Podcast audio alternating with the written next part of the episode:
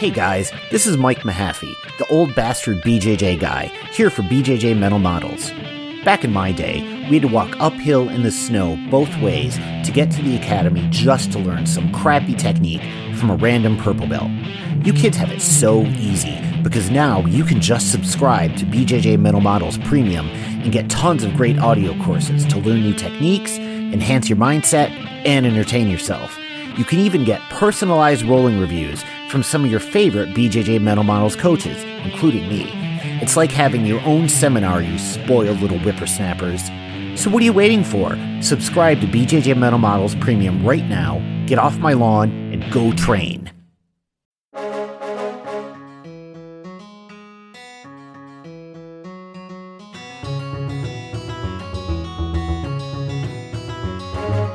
Hey, welcome to B J J Mental Models, episode two thirty-five. I'm Steve Kwan. B J J Mental Models is your guide to a conceptual and intelligent jiu-jitsu approach, and today I'm pleased to be joined by Gant Grimes. Gant, how's it going? All right, Steve. How are you doing? I am also doing well. Hey, why don't you give yourself a quick intro just so everyone knows who you are? I'm sure all of our community members are going to be well aware, but a lot of people don't join the Discord. So for those people, why don't you just tell everyone what you're all about? Sure. My name is Gant Grimes. I'm a coach at Red River Brazilian Jiu-Jitsu in Wichita Falls, Texas, under Ben Lozano. I've been a member of the gym around a decade. I teach the five thirty a.m. class three days a week, so shout out to my loyal but dedicated savages in there. Been a black belt in jiu-jitsu a little over a year, a judo black belt for about twelve years, and got a black belt in Japanese jiu-jitsu fourteen, fifteen years ago. That's actually been quite helpful with footwork and, and wrist locks and a few other things. Been at it all in all about thirty years, well, exactly thirty years. Started out in Kempo, did the moderate and full contact things and kickboxing, took a swim through another couple striking arts, and then found judo sometime in the in the late nineties. So my coaching and teaching style is, is largely games based. A lot of it is, is based on the, the sports I played growing up, played and competed in a lot of different things. I've coached a lot of soccer and basketball, so very familiar with the invasion sports, and I apply a lot of those to my jiu-jitsu teaching. And oddly enough, spent some time teaching piano and, and vocal music, so there's some of those influences in there. Really, something that's important to me is is coach education. I've probably spent hundreds of hours myself in seminars and clinics learning how to be a better coach. And I've probably put on a, about six to eight seminars myself and, and have written my own curriculum over it. So uh, something I really enjoy talking about. Nice. Similar time as me, actually. So you've been in this for a while here. And hey, something that you've been talking about lately, you proposed this as the the topic of the episode here, and I love this conversation. Bad marriage jiu-jitsu. I love the name. Now you're going to have to tell me what this is all about, though, because it sounds amazing. So it was for, really, it's just kind of a made-up topic. I've used the concept for a long time when I would teach things, and if a student couldn't remember exactly what they were supposed to be doing, just pay attention to what the other person's doing, what they want out of things, what's going to make them happy, and you just take their happiness away. And I've I've spent, I am an attorney by trade.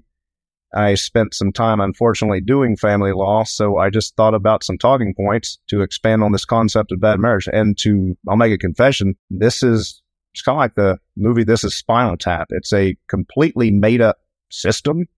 I don't use this at all. I started making some talking points on it yesterday just for this podcast, but hopefully we can use this as an example just to coaches that they're thinking, wow, how can I do something different? This is how to do it, because we're we're making this up on the fly. I love this idea. It actually touches nicely on something that uh, Josh Wentworth brought up recently on the podcast, a friend of ours. He was talking about negative jiu-jitsu and the idea of shutting down your opponent's game and building a, a type of jiu-jitsu game that's built around negation. And that's related to what I think you're talking about here, but what you're sort of proposing is more in-depth. And I think it's a helpful approach because this is such a common problem, especially for beginners.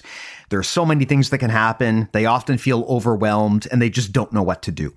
And I love the idea of just having some guiding principles that, hey, if you don't know what to do, At the bare minimum, you can focus on understanding what your opponent wants to do and just not letting them do that and making them miserable. So with that said, why don't you kick this off and talk a little bit about what this means? I mean, what you've said is you want to find what makes your opponent happy and then take it away. So how do you do that? And what does that wind up looking like in practice? So really, in its essence, the way you practice bad marriage jiu-jitsu, you don't, you don't even have to know what you're doing. It happens a lot of times people are married. They're not really sure what they need to do. But it's really easy to piss the other person off. And the other person doesn't know, have to know what they're doing either. But if you can keep them from being happy, you're going to start making some progress. Makes a lot of sense. You know, it, it's something that I've said before in the context of jiu-jitsu, which is that it's a lot easier to stop your opponent from doing what they want to do than it is to enforce what you want to do. And you feel this a lot when you're playing with people who are playing that negative jiu-jitsu game where they're just simply trying to not be moved, to shut down what you're doing. It can be very frustrating to play against, and it's a strategy that a much less experienced grappler can still employ relatively well against someone who is more experienced. You know, it might be hard to go up against someone who's way better than you and make things happen, but you can probably at least slow them down and make it hard for them to make things happen. Exactly. A lot of my coaching is in, informed by, I was a soccer coach. I'm still trying to get away from it completely, but I've coached on the club side for boys and girls. Done a ton of coach education courses, licensing courses, and, and that's another thing I'm always preaching about in jiu-jitsu. We don't have any of this stuff. But anyway, being from a smaller town, when we go play clubs from larger town, you might have a club with ten teams in the age group or more, and it's just us. So we had to develop our own people, and more often than not, we're playing people who were technically better. They had better players. And they were better technically, tactically, all this stuff. But it's a team game. And one of the things that I'd always say was it doesn't matter. We're not here to see who plays the better soccer. We're see, here to, who, to see who can win a game.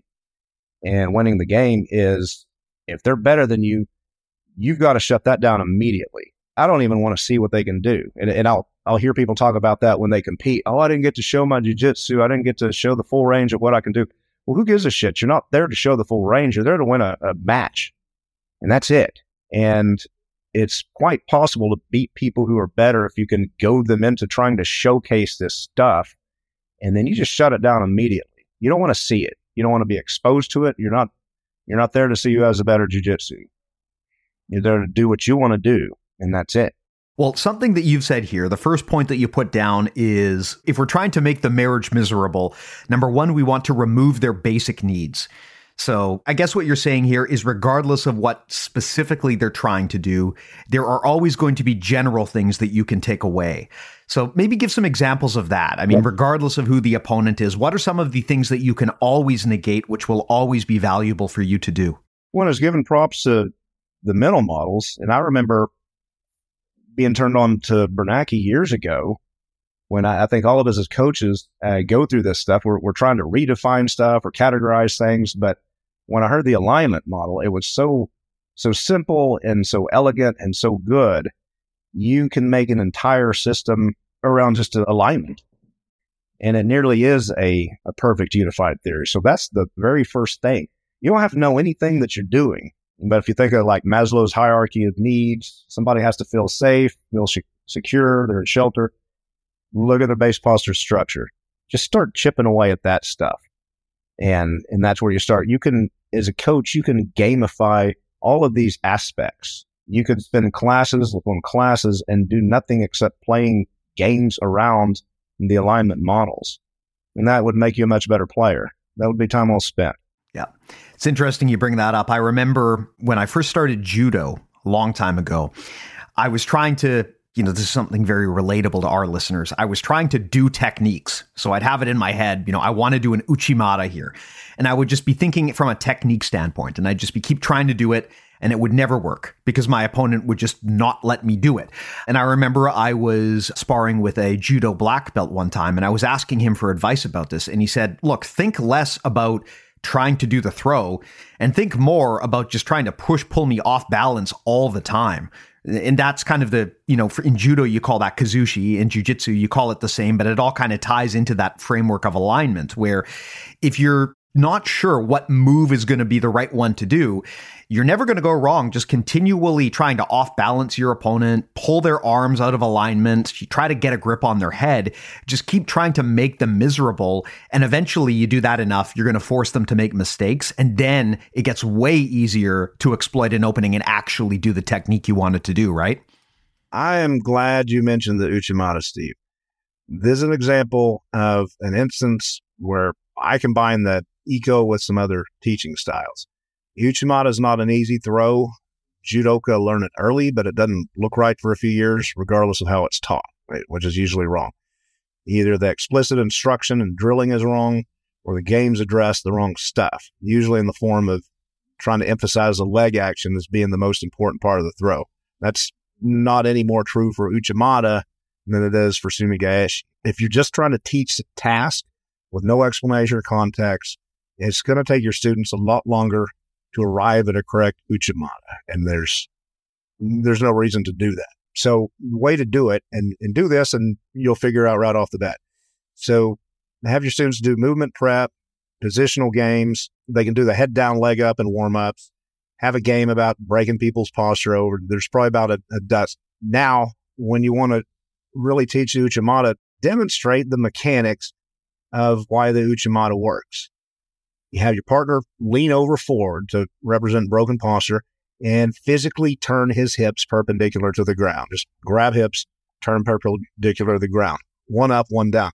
And everybody will see the effect. What happens when hips go perpendicular is they open up, see how what it does to the plant leg, see what it does to the leg in the air.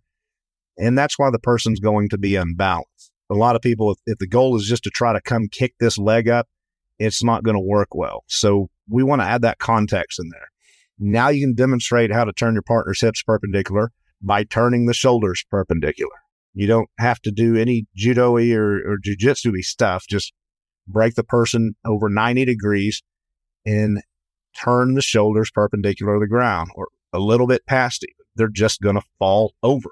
You'll see as the shoulders turn, the spine rotates, it opens the hips. Now that your students have understand how it works and why it works, now you can gamify the stuff and your folks are going to have better context for what, for the tasks that they're trying to achieve. And that's going to help them perform those task-oriented functions a lot better. So make a game to rotate the shoulders around the spine. It kind of looks like ukiyotoshi, but instead of push-pull, you're going to do a hard pull against a forearm frame while backstepping.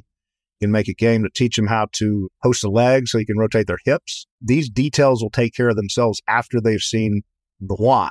As they turn in, they, they might cause a post with a proxy wedge. They might make a an actual physical mechanical wedge by contacting the hip. It doesn't really matter. You can go from there. If you notice a lot of the ukes are, are punking out and trying to sit back on their heels to resist the throw, throw in a few minutes of specific training where your your people can do uchimata to a koushigari, or whatever other combinations you like. And that's going to really kind of hammer in that that learning for you.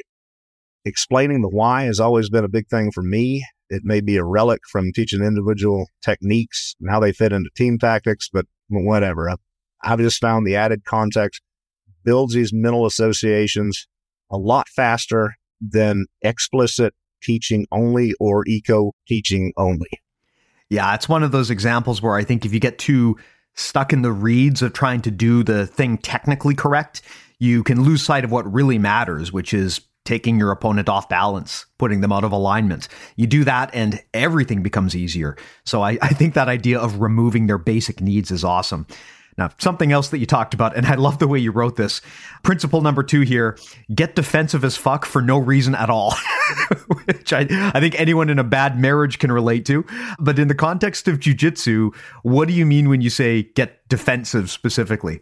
So this is kind of a shout out to Preet Mickelson stuff. I, I was naturally attracted to it because from judo, I'd always played turtle. And it was one of those things when I joined jiu-jitsu, oh, don't do turtle, they're going to take you back. Don't do Sainagi, they're going to take your back. Well, bullshit. And out years later, if there aren't poor techniques. If you do a technique poorly, then bad things can happen. But it, it's nice to see turtle get some love and Sainagi being employed and getting some love. But what the get defensive means is for newer players, you can put them through a couple games of grilled chicken in ten, fifteen minutes, and you can take somebody off the street with no jiu-jitsu experience, and that person can enjoy an open mat session. They may not get much accomplished, but they're not going to die. And once you get past the point of, of worrying about just being smashed and dying, everything starts to look better, because then you can think. You, you can start to evaluate your options and, and see the things before you. So I love to start my new folks off just with the defensive postures, because you spend just a little bit of time and it's a huge return. That's where we generate a lot of our attacks from. Yeah, yeah. That was the biggest thing for me. When I started using that, and honestly, when I watch an instructional, I'll watch about thirty minutes of it, turn it off, and then just go play with it for a week or so. I watched half of the first grilled chicken tape, like, damn, why wasn't I thinking about jiu-jitsu like this? And all the offense started working. I go to class and learn a bunch of open guard techniques, sweeps, submissions, all that, but I was never getting there. I was never making them work, even as a, a purple belt. But once I got in the grilled chicken and started playing with the other defensive postures, it's just people will overcommit and make mistakes because it's they cannot penetrate and attack those postures, keeping what they need to do alignment-wise, mm-hmm. and they get themselves into trouble. One of them, I call it the free candy turtle. It's a much more open turtle, because the judo throw, like the Peterson throw, is, is makikomi, soto makikomi in judo, and when your opponent reaches over for your far armpit, everybody knows they can roll it, or you can roll that person. So they, the free candy turtle is just, they look at you, you've rolled them before, they're not going to buy it, but then you open it up a little more, and it just looks so tempting. And we say free candy like the, the free candy van. And what happens, they eventually they can't help themselves. They're going to reach, they're going to get in the van, and they're going to get molested. And that's how it goes. And if it can't happen from turtle, then we just translate the positions. You know, Preach mentioned whether it's hawking or running man. We just modify that a little bit to, I want them to try to hook under that that arm, because then we can get back to turtle or panda, and then we're going to do the makikomi. So even when they think that they, oh, I finally have them, this person's in hawking, I'm not going to be able to do anything, open up that armpit, make a little space for them, and they're getting in the van, and they don't even know it until it's too late. Yeah, I love that uh, that description. And as a notorious turtle player myself, I can definitely relate. For those, by the way, who haven't studied Preet's material, I do definitely recommend it. He's been on the podcast with us many times. He did a premium series with us breaking down and explaining all of his positions. But basically, for those who missed the memo and haven't studied Preet's defensive B J J material, basically what he proposes is a series of new and modified existing positions that are focused on keeping you safe and defensive at all times. Now, the pushback that Preet often gets is, well, you don't see this stuff working at the highest levels, right? You know, Gordon Ryan isn't out there winning world championships by playing these positions. And I suppose to some extent that's true, but that doesn't mean that this stuff is is useless. It just means that it's a different tool for a different problem. And like you said, Gant, I think with a lot of beginners, there's this overemphasis on trying to study and what's happening at the highest levels. But look, if you are a white belt, no matter what you're doing, you're not operating at the highest levels. You've got to build up to that. And a good defensive foundation is one of the most important things you can have. So I, I do like that idea of focusing on defense first. The way that you describe turtle too, it's interesting because I've heard Preet say the exact same thing. So if you watch a lot of his instructionals, the, the primary way he'll teach turtle is closed elbow turtle. And for those who don't know what that means, that basically means you play turtle, but instead of having your elbows on the floor, you've got them pinched in against your ribs. And by closing that gap, you're preventing your opponent from getting seat belts and hooks, which makes it hard for them to do things like back takes or, or the Peterson roll. And that's all well and good, but once you get really good at turtle, you can open your turtle and intentionally open that space to try to bait your opponent into going for a back take or a seat belt or something. And that's when it opens up things like the Peterson roll, like you talked about. So I love that idea of just having a defensive base. And yes, you're right. Some people will just completely crumble if you are overly defensive. They'll start getting frustrated and making mistakes. And that's always an advantage. Yes. And it's, for the people who haven't studied, that that's one. Go. You mentioned Josh's episode. Go listen to Josh's episode. Go listen to the Preet stuff when he first kind of came online with that stuff and, and started out with a Facebook group. I had a few discussions with them. The the too long didn't read version of all Preet stuff is just win the hip crease battle. I'm gonna stick the front, my forearms into the hip crease, and that's it. Because now whatever else they do to you, now you have a little spatula under. You can you can pry them out, and as long as you're playing that way, and sometimes I'll just make games. I'll say put your forearms in in your hip crease and see what happens. You get in turtle. You get on your side. You get in panda. You do whatever the hell. You can get in stick. It doesn't really matter. And sometimes just playing games like that, you feels like you're completely goofing off or, or disrespecting your partner. And sometimes I'll tell them, hey, I'm not trying to be disrespectful. I'm, I'm just trying to see what happens if I tried this. And you realize if you just put your forearms into your hip crease, you can play. You can play. And, and the whole idea, like you mentioned, trying to generalize to taking the top zero point zero zero zero one percent of the world and trying to generalize that to the general population is just stupid. Yeah. And really to the point that anytime I hear a coach talking about, oh, it's not going to work at the highest level, it's not going to beat Gordon. Well, name somebody who's come up with something that's beat Gordon. You're just going to have athletes who are going to be transcendent for a few years and then somebody else takes their place, and that's the way it is. But, you know, you can, oh gosh, well, this isn't going to work against Andre. Well, does anybody have really good ideas for stuff that works against Andre? No. Yeah, absolutely. Absolutely. And it's interesting because what you're talking about there is kind of the opposite of your first point, right? You want to remove their basic needs. You want to break their alignments. And normally you do that by trying to pull one of their arms or their legs kind of free from the rest of their body. But at the same time, you want to keep defensive, or you want to keep everything kind of tight and coiled to make it harder for them to do that to you. So it sort of feels like those two rules are kind of the two sides of the same coin, if I understand correctly. Well, it is. And the nice thing about playing your defenses like that is you're not doing anything to threaten them. They're not going to recognize this as a threat and say, oh, we got to keep them from doing that. They should. If they were playing bad marriage jiu-jitsu, they'd realize it's it's better for them to try to take your happiness away. But they're not going to be threatened by you putting your forearms into your hip crease and trying to get your belly button pointed at them, which if people have a hard time understanding base, that's what I'll explain. Some get, you know, direction from where you can deliver, absorb force. Others just say, hey, point your belly button at them. And most of the time, that's going to be the correct answer. That's actually a really good language cue. You know, we've talked to Nick Winkelman about finding the right cues to explain things, which is something that coaches, you talked about this earlier, coaches in other sports are very acquainted with. But coaches in jiu-jitsu often try to struggle, I think, or often struggle with this, and they can just get really, really pedantic and technical. But I love the idea of just saying, point your belly button at them, because that kind of usually is going to put you in the right spot, and it's much easier to understand for people. When Greg was on the podcast, and it was great when he said that jiu-jitsu is still in the leather helmet days, other sport coaches will understand this stuff about cues because they get coach education, or they learn from coaches in other sports. We jiu-jitsu folk think we're special, and, well, jiu-jitsu's different. It's not like other sports. Bullshit. It is. It is. So so let's learn lessons from these sports that have been around. Look, kind of like you do in business. Let's look at sports that are very old, are played around the world, and make billions and billions of dollars a year, right? Soccer's already looked into this stuff. Baseball, hockey, basketball. There's lessons from football we can take. All of these coaches are going to annual or semi-annual coaches conference. They're talking to other coaches. They're getting the best practices, and it's important to them. They're not still trying to play their own sport, which is what's happening in jiu-jitsu. All right? And I used to call it black belt player, white belt coach. Hey, I'm a black belt. Now I can teach. No, that's bullshit.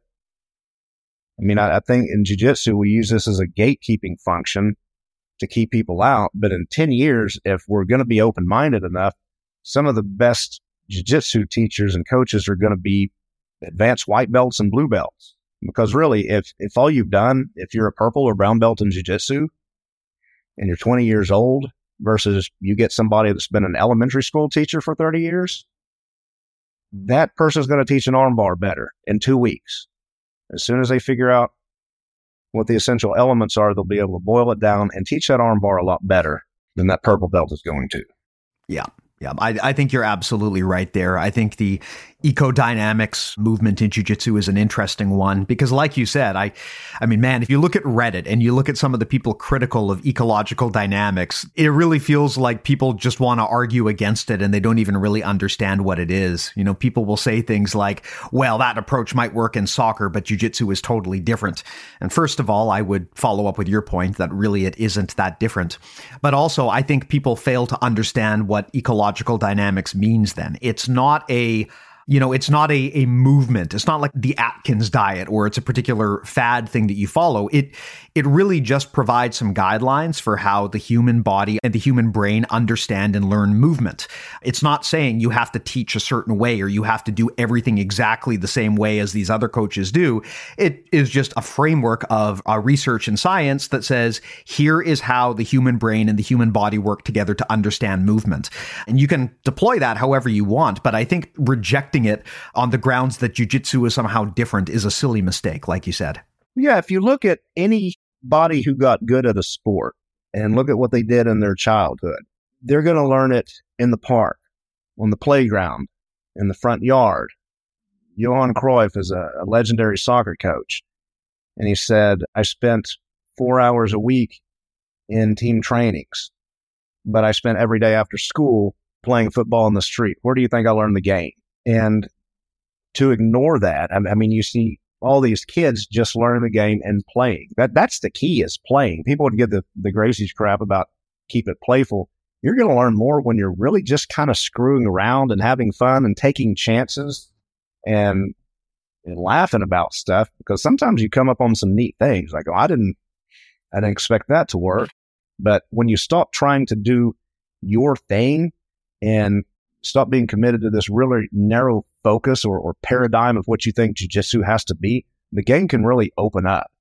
And that's what eco can do. And a lot of the pushback I see against the eco movement is people who don't have any kind of history in any other sports. And that's not a criticism, but sport coaches, um, especially the invasion sport coaches, are going to see that and, and say that makes a lot of sense.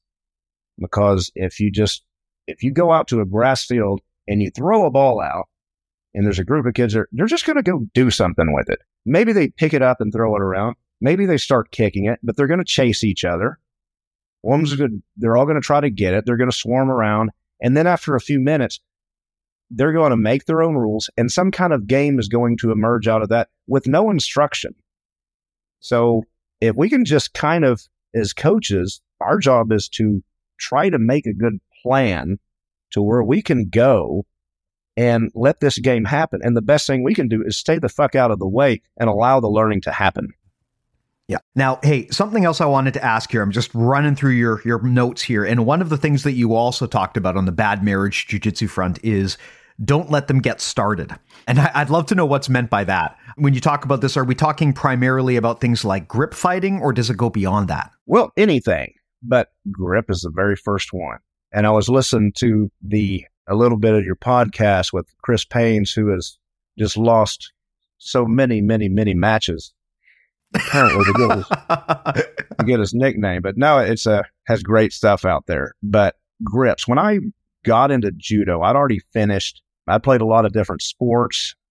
Decided by the time I got to college, I, I wasn't going to be able to be a Division One football player, so I, I switched to rugby. And I was really kind of late to judo by the time I started competing a whole lot. I mean, I was a, once I got in the brown and black belt division, in judo, it's either novice or just open, brown and black belts.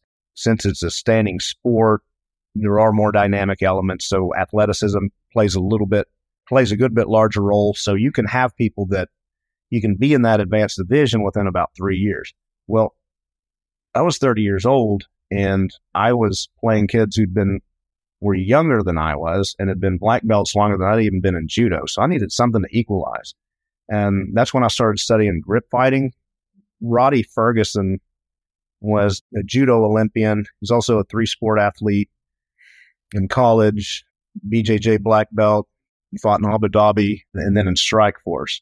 I'd recommend his stuff to anybody who wants to improve their mental game or how to get better faster. But he said, I, he was talking, said, I didn't get back to judo until late. So I had to find a technique that really worked for me and find a way to shut this down. And, and grip fighting does more to just shut stuff down than anything else.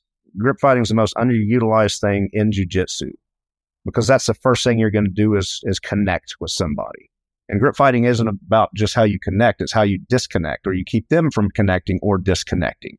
And when I'd go against these people who were a lot better than I was, if you can out-grip them, you feel just this blanket of security just wash over you. Like, man, I've got the grip I want. I'm not going to lose. I may not win, but I'm not going to lose, because I've taken away the elements that he needs to get Kazushi and execute a throw on me. And, and that's where negative judo can come into play. Negative judo is, is just, you're going to make the other person start to accrue penalty, penalties, stalling penalties, false attacks, things like that. But if you can outgrip somebody, you can play. You can play with anybody. You may not win, but they're not going to kill you. And, and that's something that, for new folks, learn some of the defensive postures and learn to really understand the gripping game. And that's going to bring them up to the level very quickly. Something that I've always said here on the podcast is that grips dictate position. Normally, if you look at when positional advancements happen, they happen when someone gets a good dominant grip and then they can execute that advancement. It is very hard. And in fact, it's normally a bad idea to try to advance position if you don't have those dominant grips. You see this with white belts a lot, where they'll they'll get very excited about the possibility of a guard pass, but they're totally tied up in someone's spider guard or something, but they'll still try to pass anyway. And what happens is they get swept or submitted. It's a very common mistake for people, especially in the beginning stages of jiu-jitsu, to ignore the grip fight. And my advice to most people, if they're getting stuck or tied up or things aren't working, is first, consider whether you're doing a good enough job winning the grip fight. So like you said, if you can make sure that the other person can never get grips on you, I don't care if they're Andre Galvao or Gordon Ryan, they're not going to be able to do anything to you. Right. The grip fighting is that important. And so for many people, just putting a focus on that is a lot more important than any particular technique they might do.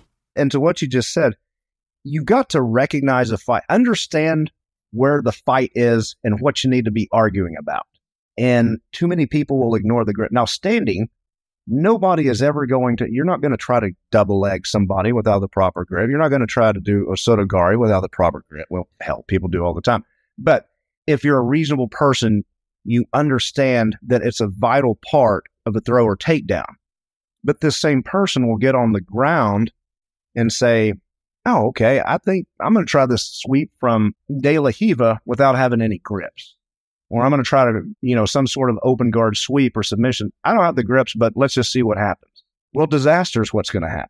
So understand, if you can define the fight and say, this is what I need to be spending all my time on. In my classes, we don't do a lot of open mat. And I'll I'll joke, I say, we don't do open mat. We're trying to get better here. And go to the other class if you want to do a lot of open mat. But I'll stop people sometimes and say, why did you just try to gloss over this? You're going to spend three minutes trying to recover a position because you didn't recognize that the fight was about maybe a grip or maybe the position of an elbow or a knee. And I'll take them back to that point, because how is that person going to benefit from spending three more minutes doing something when they need to go back and train their recognition to show them, oh, this is the fatal moment here. This is the grip. And, and also I'll have people, when you're about to pass or about to transition to improve your position, that's when we want to set up our grips. So if you're about to pass to, say you're doing a knee slice and you've already, you already have your knee on the mat and you're looking to come through, well, if you're in the gi, go ahead and set up when you still have that three quarter guard.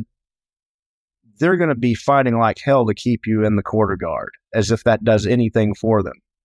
That's where they're going to be focused. Go ahead and set up your grips, set up a, a baseball choke or paper cut or whatever you want to do, because they're not going to be paying attention to the grips, and that's what they should be paying attention to.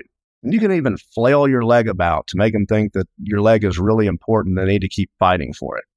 but they're fighting for the wrong thing. They're focusing on the wrong thing. So that's another thing I do with gripping is set your grips for where you want them to be for the position you're about to go to. Got it. Got it. Makes sense.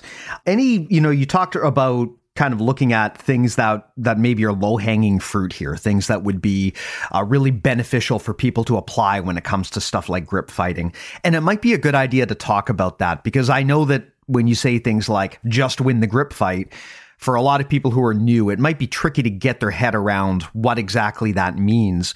Any little pointers there for people who are just starting out in terms of how they can just be more effective when it comes to having good results come out of the grip fight? So generally, the, the grip fight, if you're in what you might consider a defensive position, you want the inside position so you can work from the inside out.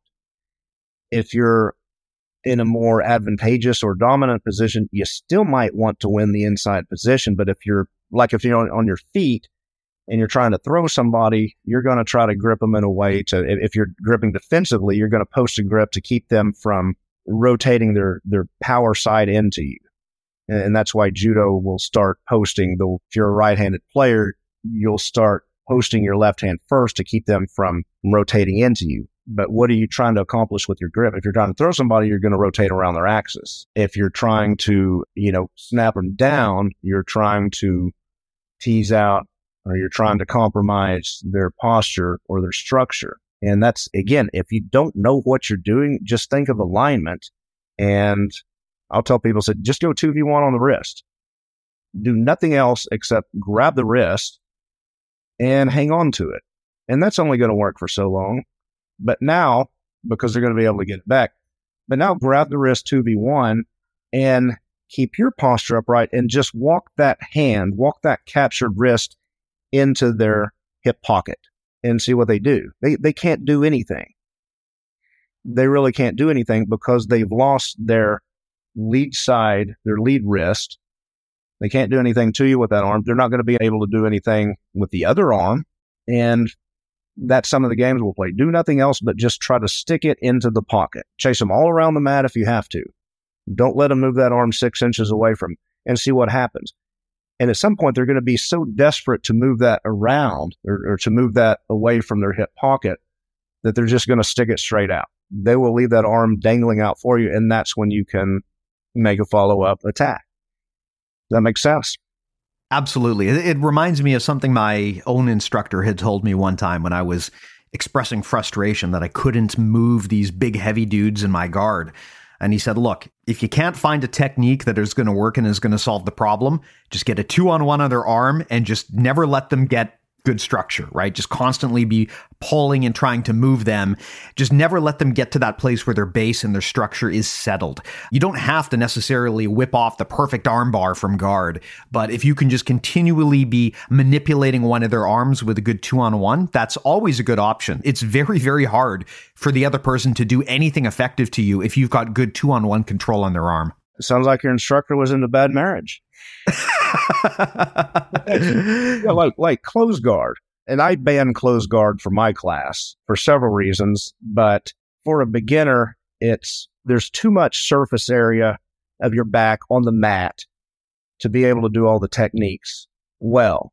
And what happens when you get into open mat with close guard with new people? If you're the newer person or the less experienced, you're going to throw your legs around somebody and just bear hug them, and it's going to be a miserable five minutes. And and it's not going to be much better for the person on top because they don't know how to get out of that or deal with it. Or you have a new person who's, you know, got a blue belt that wants to kill them, and it's going to be the same thing.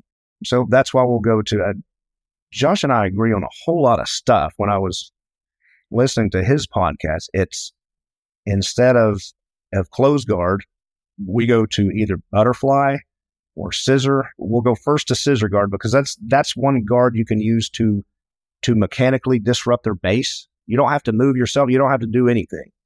You can use your legs to disrupt their base. But we want to go to scissor guard. That takes us to half, knee shield half, butterfly, half butterfly.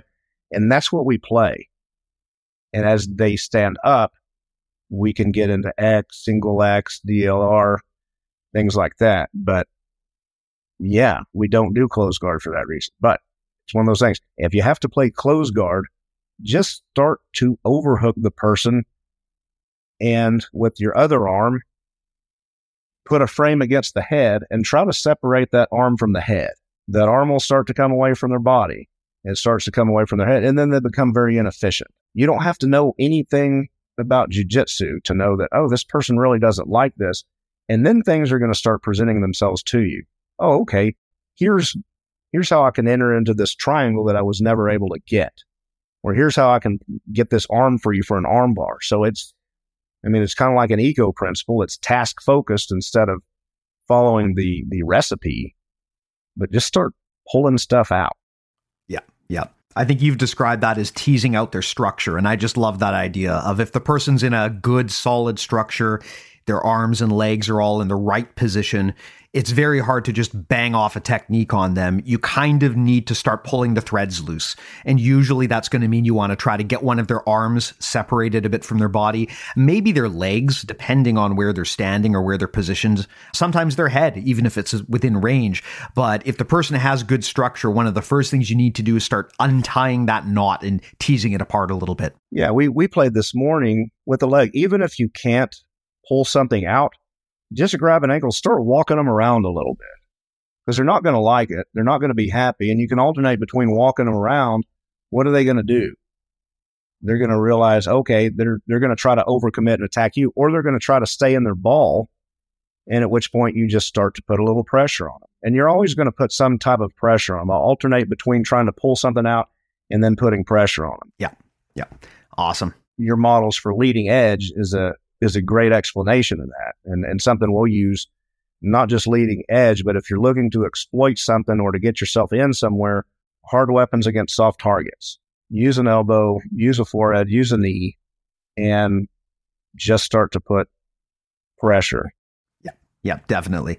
Now, maybe this is related to your next point, but something else that you'd said in your bad marriage framework is don't escalate, just go there. And I'm guessing that in the context of a bad marriage, people can probably understand exactly what that means. But in the context of jiu-jitsu, what does that look like? And what do you mean when you say, don't escalate, just go there? So I want to threaten the most dangerous thing first. And our kind of our decision tree is, can I take the back? The first thing you want to do is check, can I take the back? And go threaten the back. So if you pass another thing that for a long time, besides banning close guard, I banned side control. Side control is a great position, obviously, but so many times it's a position that we get to because we concede, or that's the only thing we can get to. Instead, I have my class say, when you pass, when you get past the legs, you have to pass all the way to the back or to mount. And in some cases, knee on belly is a nice consolation position. And by the way, we can talk about knee on belly in a second. It's People mess that up in training. But if you're passing to the back, if you're threatening the most dangerous thing, they have to defend against the most dangerous thing. And they have to commit enough resources to defending the most threatening thing to make sure it gets done. And that's going to open up a lot of other opportunities for you. I mean, you know, if you have somebody that's trying to pass, if they're trying to get a knee on belly, trying to get mount, you can feel them when they concede and decide that, okay, I'm okay with side control. Side control is good enough. They back their hips off. They start to settle their weight. You can feel them give up, right? You know that moment I'm, I'm talking about when they can't have what they want, so they go to side control. And is side control real scary? No, it's not. Not near as scary as having somebody on your back or, or having them in mount. You can deal with that. So that's what just going there is about. Go right for the back. Go right to stand up. Make them, you really get their attention, and they're going to have to defend it. It's like, I compare it a lot to, I always use learning to drive a car as an analogy. When you're learning to drive a car, as you start to veer off a little bit into another lane, what does somebody learn to drive? That, oh shit, and they really jerk the wheel to get back. They overcorrect. And if you're attacking the most dangerous thing, they're usually going to overcorrect until they're seasoned enough that they're going to be patient and not do that, but they're still going to have to defend it. So don't don't try to incrementally, I don't want to get this confused. If you're going to play incrementally, you want to incrementally go for the most dangerous thing. but don't go for a small thing and then another small thing and then another minor thing and have that add up. Yeah. Now, that might be what you do against some folks because you try to get the dangerous thing or the next most dangerous and you can't do it. And then you just want to do something to make some progress because you want to keep tempo. And that's another concept. It's from chess. You, you always want to maintain tempo. No empty moves. If I move, and it starts out in chess, if I move first, then you have to move to respond to my move. And as long as I'm still making moves that require you to respond, I have the tempo. As soon as I make the empty move that you don't really have to respond to or defend, you can gain the tempo now. And and there's there's games and drills we can use for that stuff too. But that's kind of a corollary to all this stuff. Yeah. I love that point. That's actually a really good observation that sometimes you're going to have multiple options available that are all kind of, they have the same risk profile for you as the person doing them, but they might have a significantly different risk profile for the person receiving the technique. And I can think of some examples where this has happened to me, where someone has tried a technique and I just did not feel threatened at all. And what wound up happening is I basically was able to take the tempo away from that person because they were sort of busy doing something that I just wasn't really concerned about. Common example is when people try to cross collar choke me from the guard. It's just, it's very hard to get a cross collar choke on someone from the guard if they're good and experienced. What often happens is if people try that to me, I use that as an opportunity to, to get up and start passing. But you compare that to something like a back take from guard. If I am sitting in someone's guard and they get a two-on-one on my arm and they start getting around to my back, I have to drop whatever I was doing and deal with that right then and there, which puts me on the reactive. Whereas if it's something like a cross collar, as long as I've got decent posture, I can probably not be too concerned about that and keep playing the game I want to play. So I think that's an interesting idea that, hey, if, you know, if the risk to you is the same, you should probably choose the option that causes the most harm to your opponent to try to get them into that reactive mindset. Yeah, it's, it's like uh, doctors do with a differential diagnosis. You come in with a set of symptoms, they're going to rule out the stuff that's going to kill you first. That, that's the first thing they have to think about. Is this something that's going to kill this person immediately? And then they're going to start working their way down the list. It can't be the other way. Oh, is this, do they just have a cold? No, do they have that? And then they've left you untreated for a few weeks and, and you die of something that, that could have been treated. So no, it, it's just a, a reverse, same thing as a differential diagnosis. Threaten them with the most dangerous thing and require them to respond to it. They're either going to re- not respond to it, in, in which they're dead, or they do, and that gives you other opportunities. And and sometimes I'll tell people, if I would love to just start a match. If I could walk behind you and strangle you from behind, I would prefer it be done that way because now we can rest. I don't have to waste a lot of extra in it, but, but you're not going to let me do that. But what happens? As I'm walking around behind you, you're having to change your base. You're having to come off of your game plan. And that's when you enter your grip fighting game. So just threatening the back is going to make this person change their orientation to open up cross collars, same side collars, a, a lot of stuff that they wouldn't normally do if you did the normal, okay, here, here's our agreement. Here's how we're going to do jiu-jitsu. Yeah, yeah, absolutely. Now, the number five thing that you've listed as uh, part of your bad marriage jiu-jitsu framework here is don't concede a damn thing. and, and I love that. I mean, probably something that anyone in a bad relationship can relate to, but tell me more about what that means from a jiu-jitsu standpoint. All right.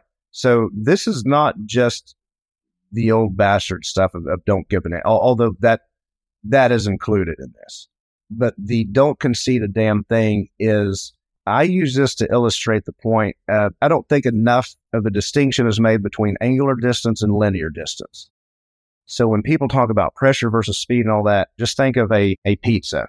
If there's a, a small pizza and a large pizza, if you're on the crust and you have two people running around them at the same time, if they go all the way around, okay, the small and large, they've each gone three hundred sixty degrees around, right? They've traveled the same angular distance, but linear distance is how far they've actually traveled in feet, meters, kilometers. And the linear distance is so much greater as you get even six inches outside, moving back six inches, moving back six more, all of a sudden, if you can keep yourself as the hub and you make this person travel around you, you're going to win. And I'll, I'll tell people, say, I am old, fat, and slow. We can take the fastest person in here, and they're not going to be able to get around to my back because I'm going to do some things to push them out. I'm going to try to enlarge the circumference that they're going to have to travel to get where they want to go. And that's why cutting angles is so important.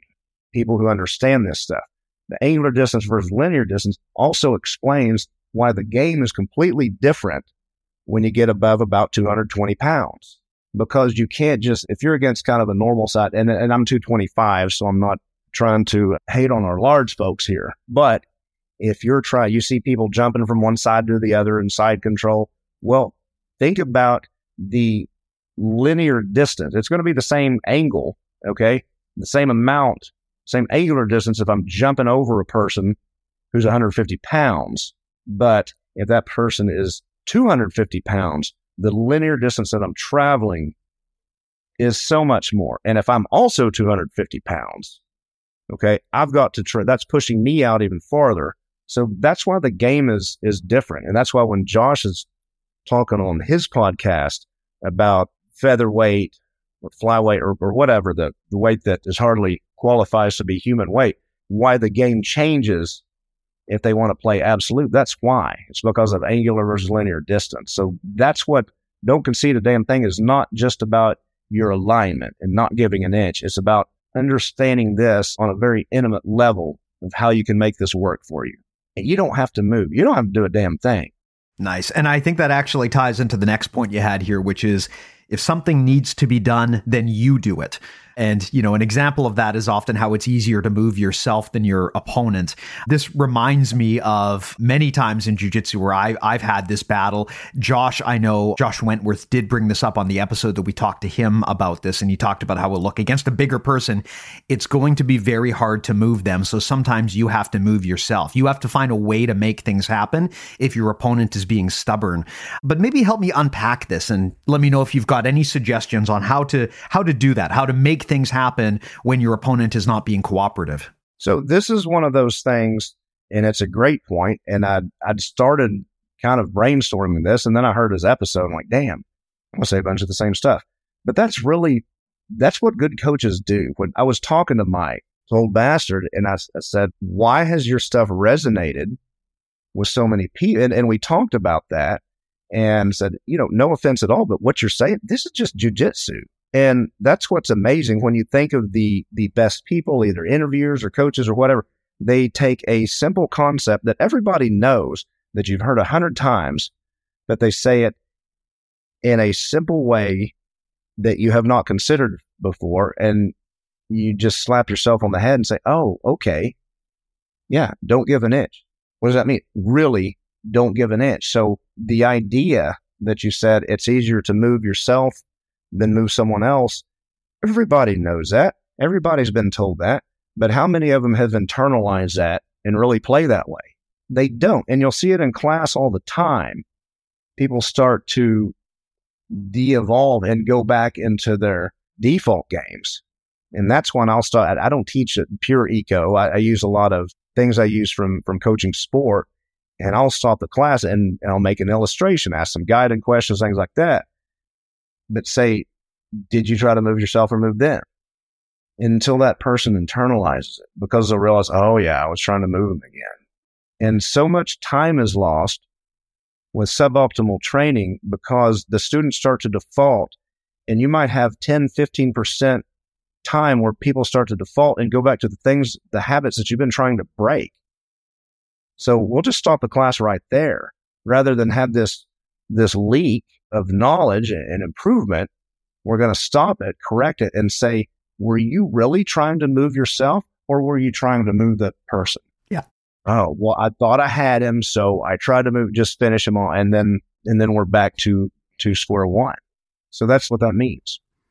Probably a good example of that is the just stand up movement in jiu-jitsu. I mean, I, if you've ever tried to score a sweep against someone who's really good or experienced at jiu-jitsu, you know how hard it is. It is very hard to sweep a black belt from guard. It's very challenging because they're so experienced and their base is so good. And a lot of the time, just getting up to your own feet is going to be the path of least resistance, right? Because then you're not dependent on moving your opponent to make things happen. You're moving yourself. So I think that's a big part of why that resonates so much. And again, and you know, we've talked about this a bit recently. In jiu-jitsu, it's very easy to get kind of sucked into just the intricate problem-solving nature of things. And sometimes that means we wind up choosing solutions that are way more complicated than they need to be. You know, you don't always need to land some fancy flower sweep to get on top. Sometimes you, you just stand up, right? And you can achieve basically the same thing. So I think this is a good example of making things happen and taking initiative and making you do it if your opponent is not giving you what you need. Absolutely. Absolutely. Awesome. So the next point you brought up is to force them to make their next choice. And what you said is they'll go with it. So tell me what you mean by this here. So forcing them to their next choice, this is where I use a lot of analogies from, from the weight room, because most people have lifted weights and they understand that. And this was before I started using alignment a lot. I'll joke. I'm, I'm like the kind of the redneck Osiander in class sometimes. I'll, I'll just say stupid crap that wouldn't make sense to a lot of the country, maybe, but perfect sense in my class. So forcing them to their next choice, a lot of it is alignment.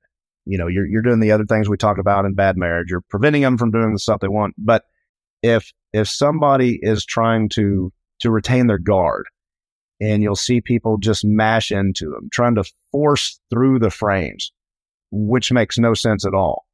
Okay. We'll stop him right there. What is that movement?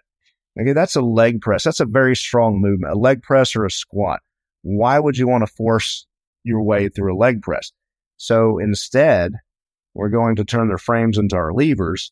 And we'll say we, we take them off the leg press machine, put them on the hip abductor machine where you're kind of moving your knees out, then moving your knees back in, like the thigh master, if you remember that thing. You're preventing them from being able to use their major muscle groups, their glutes, quads, hamstrings, and you're forcing them to try to fight you with their hip flexors or their hip, their hip abductors, which are very weak. And we do that in the top when we're trying to pin people. Too many people will try to power through the plank position or somebody trying to bench press. Being bench press is great. And if you have, like Josh was talking about, you're not going to be able to pin somebody that's trying to bench press you if you're trying to force your way through the bench press. Then instead, start to ride that a little bit, and as soon as they start to extend, now they've given you a very long crowbar to use against them. Take them off the bench press and just don't push their arms, but just wash your weight up and place their arms over their head. And you've taken them off the bench press and put them all over the pullover machine. Yeah, yeah. No, that's another thing that I liked about, kind of like Mike's episode about the old bastard stuff, Josh's episode about what to do as a smaller person. That's that's great for everybody. Now, not the be faster stuff. I, that's not going to work for me. But I'm almost forty-nine years old. And even though I have decent size and strength, within the last year or two, I've really seen a decline in in speed and quickness. So I'm having to play the smaller game. And I always looked at martial arts. It's this is supposed to be about efficiency, right? So I remember hearing about, oh, women's self-defense class. Come learn if you're, look, if there's a class where you can be one hundred twenty-five pounds and a lot weaker than your attacker, that's the class I want to go to. Mm-hmm.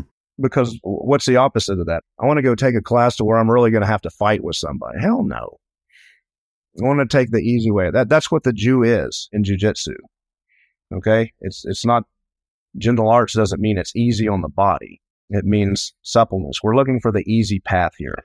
Yeah, yeah. And I think that's a great example you brought up about not trying to run into a strong frame. This is where I think a lot of people get stuck when they're trying to get past something like knee shield half guard.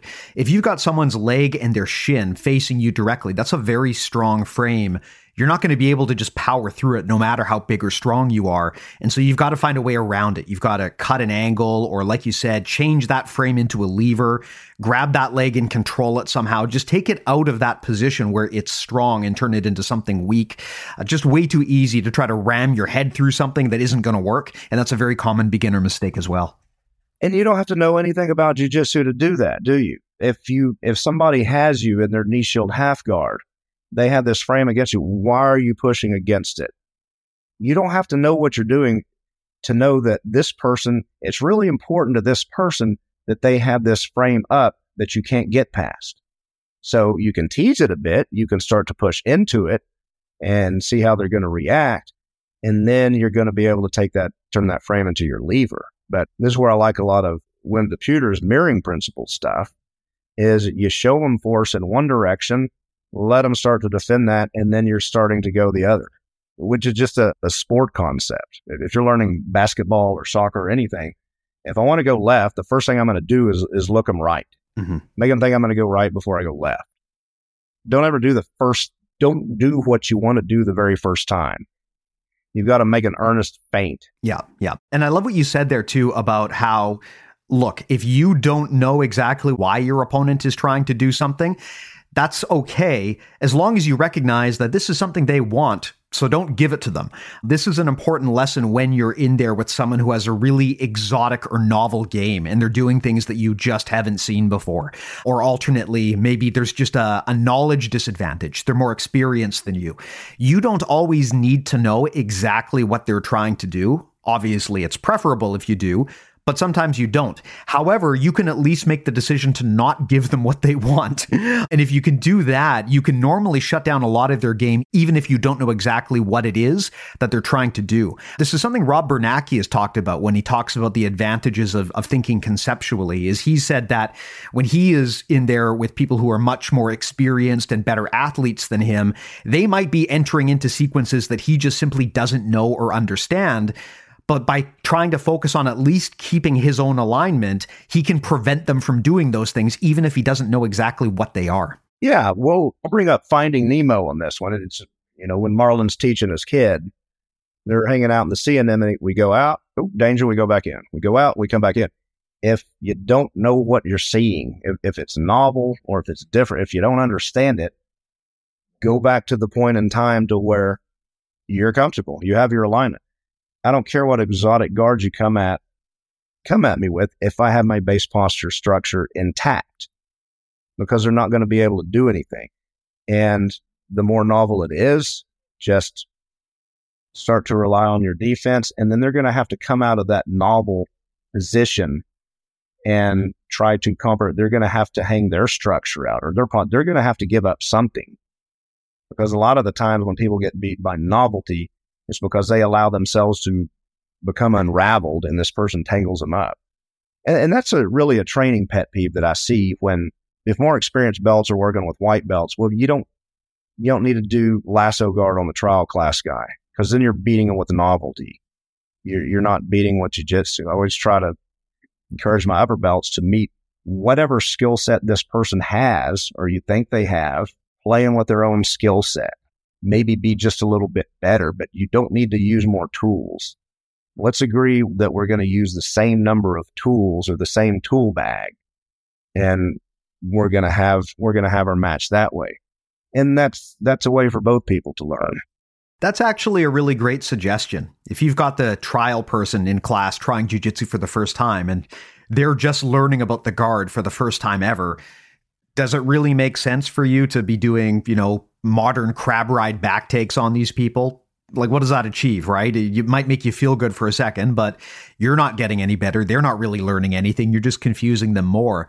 So I like that idea of the more experienced person meeting them on their level and helping them work the stuff that they're already focused on. Yeah. And that helps the, because you can say, well, what does the, what does a more experienced person get out of it? Well, one of the concepts is of judo, the judokoye, the mutual benefit and welfare. Maximum efficiency, mutual benefit, and welfare. You can work with anybody. You can work with a kid. Okay, if I'm working with a kid in, in his first class, am I going to get anything out of it to improve my judo game? No, but I may have had to figure out a way to explain something or consider a problem in a way that I hadn't considered it before. And that way I've improved myself.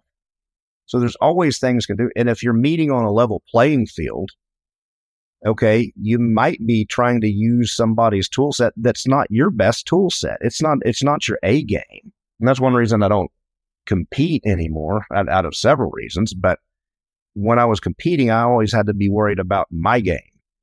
And when I started transitioning to teaching, now I need to learn everybody else's game. I, I need to know the game of the one forty-five pounder or the one seventy-five pounder. I can't do it all that well, but I need to know the things that they can do. Yeah. And in that way, everybody's going to benefit. Now, the next point you brought up here, and this, now, if there's a definitive bad marriage concept here, it's this one. And so I'm very happy to be talking about this. Go for the cut.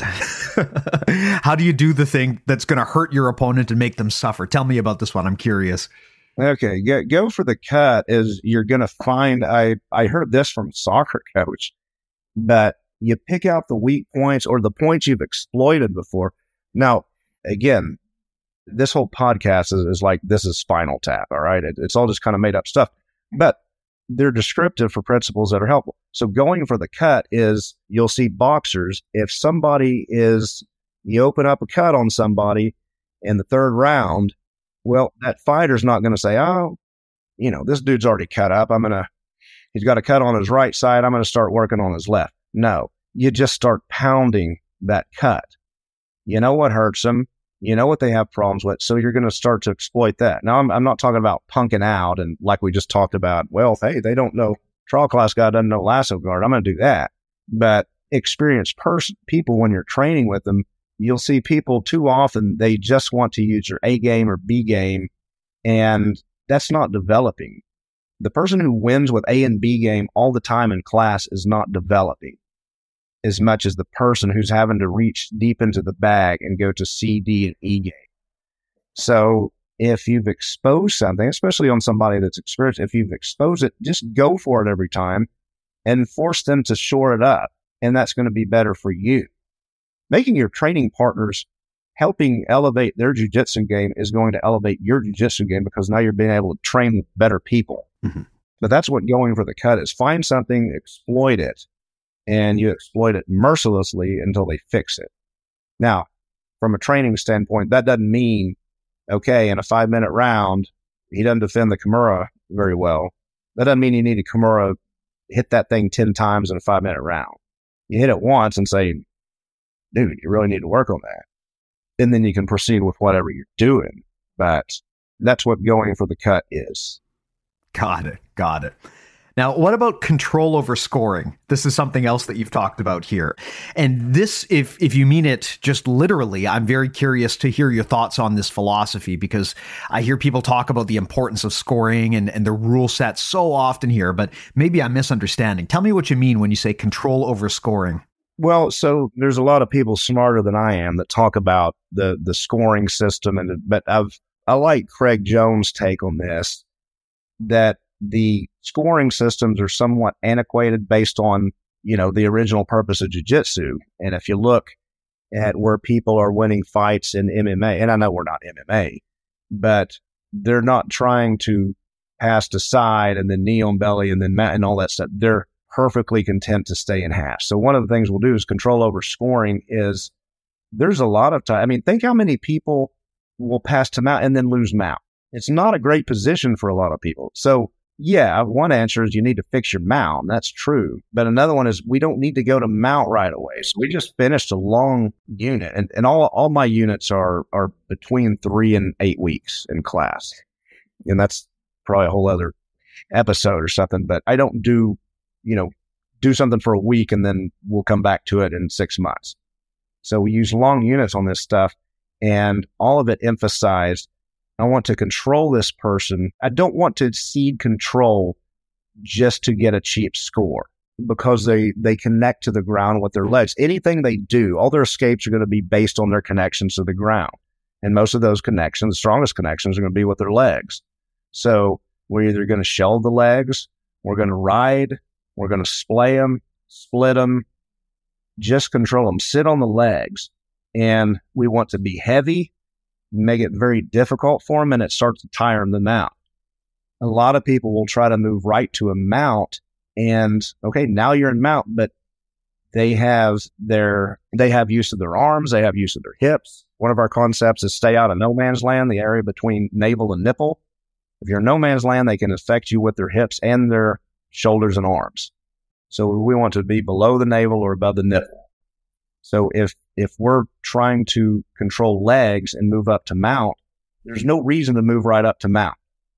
We want to hold that control position, and we want to get arms that way. We're going to, again, tease out their structure, get an arm. We can pummel, we can grip fight, whatever, control an arm, control the head. And once we have control over something, now we're going to move up. That's that's getting our grips, you know, getting the grips we want in the next position before we move there. And your results are going to be a lot better. And if you don't have exactly what you need, go back to that, regress back to that control position. Because a control position where you have their legs disconnected from the mat is a lot better than a scoring position where you don't have shit. Because what's going to happen is you're going to get reversed, you're going to get swept, or maybe even submitted. Because, hey, you've scored some points, but you don't have anything, you don't have any control over this person. Right, right, right. Got it. Makes sense. And I think that's just generally good advice across the board. I mean, yes, there's always that situation where you're in a competition and you got ten seconds left on the clock to come from behind. But other than that, generally speaking, I always prefer emphasizing holding control and focusing on control. I've said on the podcast now, one of the big changes from my own game as I've gotten older and more experienced has been focusing less on definitive submission hunting, which comes with risk because you can lose the position, and more on just keeping control at all times and never abandoning it. I mean, that is very much an old bastard jiu-jitsu principle, but I think it's just generally good advice, and it's the reason you always hear people say things like position over submission. Yeah, we play, so my class, and, and we can play this way in my club, Red River Brazilian Jiu-Jitsu, I teach the five thirty a.m. class three days a week. And we have, you know, noon and evening classes and all that. Most of the folks in my class, as, you, as you'd guess, are a bit older, and they're not terribly interested in competition. But all of them have competed in something in, in life. They're typically pretty intelligent people. They're very thoughtful. So this sort of approach really resonates with them because they're not, they don't have to worry about trying to score points. They just want to enjoy their match, and they're going to enjoy it a lot more if they're controlling these people. And that's something especially for for lighter players, okay, especially our females in there. If they can shelve legs and sit on the legs, I have a couple that a couple of our women have this real annoying habit of stacking ankles sideways on top of each other. Ooh. And it hurts like hell. And they're just going to sit there and, and grind them and say, okay, if, if you don't like it, you can sit up and try to reach for me. And then they're going to make you pay. But, you know, you mentioned like, like the old bastard stuff, you know, the, the principle stands. If you're not in a rush and you're trying to control at all times and you don't do anything where you ever cede that control and you just start to use, you use your pressure. And you move up and you move up and you move up. I mean, there's so many fun examples to use. Well, if you you remember the Friday the thirteenth franchise, Jason, did he ever run after anybody? No, man. He walks slowly and deliberately. Son of a bitch walked for twelve movies, even in space. He walks on people in space. He always gets his people. And we'll tell them, just get off the interstate. Quit worrying about your A game. Get off the interstate. Get on the access roads. Go slow. Don't jump on every submission that you know. Don't jump on your A game or your B game. Okay, pass those up. Oh, I could get a commercial. Fine. Don't. Slow down. And you're going to see, oh, God, there's an arm bar. There's a triangle. There's a toe hold. That's just a, this person will be, it's like they're dying to be submitted or passed or swept. They're giving you so much if you'd pay attention. And you do those things by just using the principles we talked about. Make sure your defense is shored up, your alignment's good, you're gripping properly, you're not giving a damn thing, and they're just going to, if you pay attention, they're going to tell you how they want to be defeated. Awesome. Amazing, man.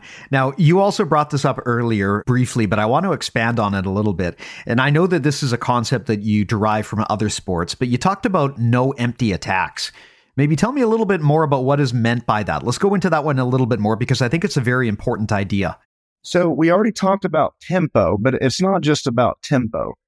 If you're going to do something, you, you ought to have a reason to do it. And and I see a lot of times when, when people are practicing combos, they do it very poorly, whether it's judo, jiu-jitsu, wrestling. They'll just throw this false attack on the front end and then try to do the second part of the technique. And that's not the way to do it, because what happens is the person's not reacting the first time, so the second one's not going to work. If you're attacking in combat, and this was an interesting thing we did, Steve. I, I had a, a, a judo program at one point for at-risk youth. It was a free program we did. And the guy I was teaching with, I said, hey, let's try to say, hey, these kids didn't know anything about judo. So we told them you can only attack in combination. And damn, it made a huge difference because people weren't trying to just get off their primary throw. They tried to earnestly get the first throw, and that would lead into a combination. And they started hitting their second throw or their third throw. But you see in, in boxing, nobody's going to go out and just throw a haymaker and land it the first time. So that's an empty attack, is when people aren't throwing a sincere attack. And the other thing people need to understand is you don't have to fully execute a technique for it to be effective. I don't, and unless it's somebody that's a lot smaller, a lot less experienced, I don't submit people from closed guard. One, because I don't even like to be in it, but I'm just not built for it. It's not really my thing. But my closed guard is very effective because I can earnestly try to attack something, and it's going to make them respond in a way to where it opens up the next thing. And then when you open up the next thing, you attack that, and then it's just going to be more and more open. The soccer term for it, if you watch any soccer or basketball, when they show replays, when a goal is scored, usually that fatal moment was three or four seconds before it was scored. And like in soccer, the first person is going to pressure the ball, the second person away, the next pass is going to is going to cover, okay, cover that route, cover the person that they get. Everybody else is going to balance, to balance out the defense. And you'll see it, it's just like a boxing match or soccer or basketball, all the passes around, the jabs, the footwork, the movement, is to see what can I do to create some kind of unbalance in the defense. And when the defense gets unbalanced, that's when you step in and exploit it. And then it's just a chain reaction for the other person. One little area is unbalanced, and when that gets exploited, everything's going to have to shift over, and you're just going to follow it. And that's what it is. I love that idea. That's actually a, a really, really cool point about how even if a technique doesn't succeed the way you intended, that doesn't mean it's useless, because a lot of the time, the first attack in a chain, it's not going to work against a good person because they expect it, but they're going to have to move and they're going to have to respond. And by doing that, you create little openings that you can then exploit. So what you often see is when a technique does work against a good person, it's usually two, three, four, five techniques into the chain. It's not the first one. So that's a really cool idea, to actually tell people they can't attack with individual moves. They have to use sequences. I might steal that. I really like that thought. Excellent. All right. Well, Gant, thanks so much for coming by here. We talked about a lot. Was there anything you wanted to discuss or share today that we didn't get into yet? Oh, heck, there's a lot of things we could talk about. But the I think, like I mentioned at first, this is about thirty years into the martial arts for me. And as you go on, you realize that there's a lot more similarities than differences. And whether you're a coach or student, try to find something in the person's background to make it applicable to their jiu-jitsu journey. I mean, your former athletes are going to have this large movement vocabulary that you can draw on. So there's there's no need to try to replace that. You're just adding some new things. Make it relevant for them. And if it's somebody that's new, okay, introduce that through these games and implicit learning. You can make this accessible for everybody, and you can you can bring somebody up to speed a lot faster than I guess is traditionally thought possible. And this idea that it takes ten or twelve years to make a black belt is, um, I think these coaches ought to, to reevaluate what's possible and what you're doing and some other folks are doing. Hopefully that's going to, that movement will get more momentum and we can recognize some good coaches and, and get people up to speed faster. Thanks, man. Well, I appreciate it greatly. And I agree with you entirely. I've never understood why in jiu-jitsu so many coaches brag about how long it takes them to produce black belts. I don't know if that makes them feel good or not, but it really doesn't give me confidence they're an amazing coach. I can't imagine a university bragging that it takes their students twelve years to complete a degree instead of four. That seems like an odd flex, but is what it is, I guess. All right. Well, thanks a lot, Gant. I really appreciate it. Hey, I got a question. If people want to talk to you, or if they got drunk and got arrested for taking their clothes off and they need a lawyer in Texas to help bail them out, how do they go about reaching out to you? The best way to get a hold of me. I am not really active at all on social media. I have an Instagram. And um, I guess best way if you need to get me is, is kosoto b j j at gmail dot com.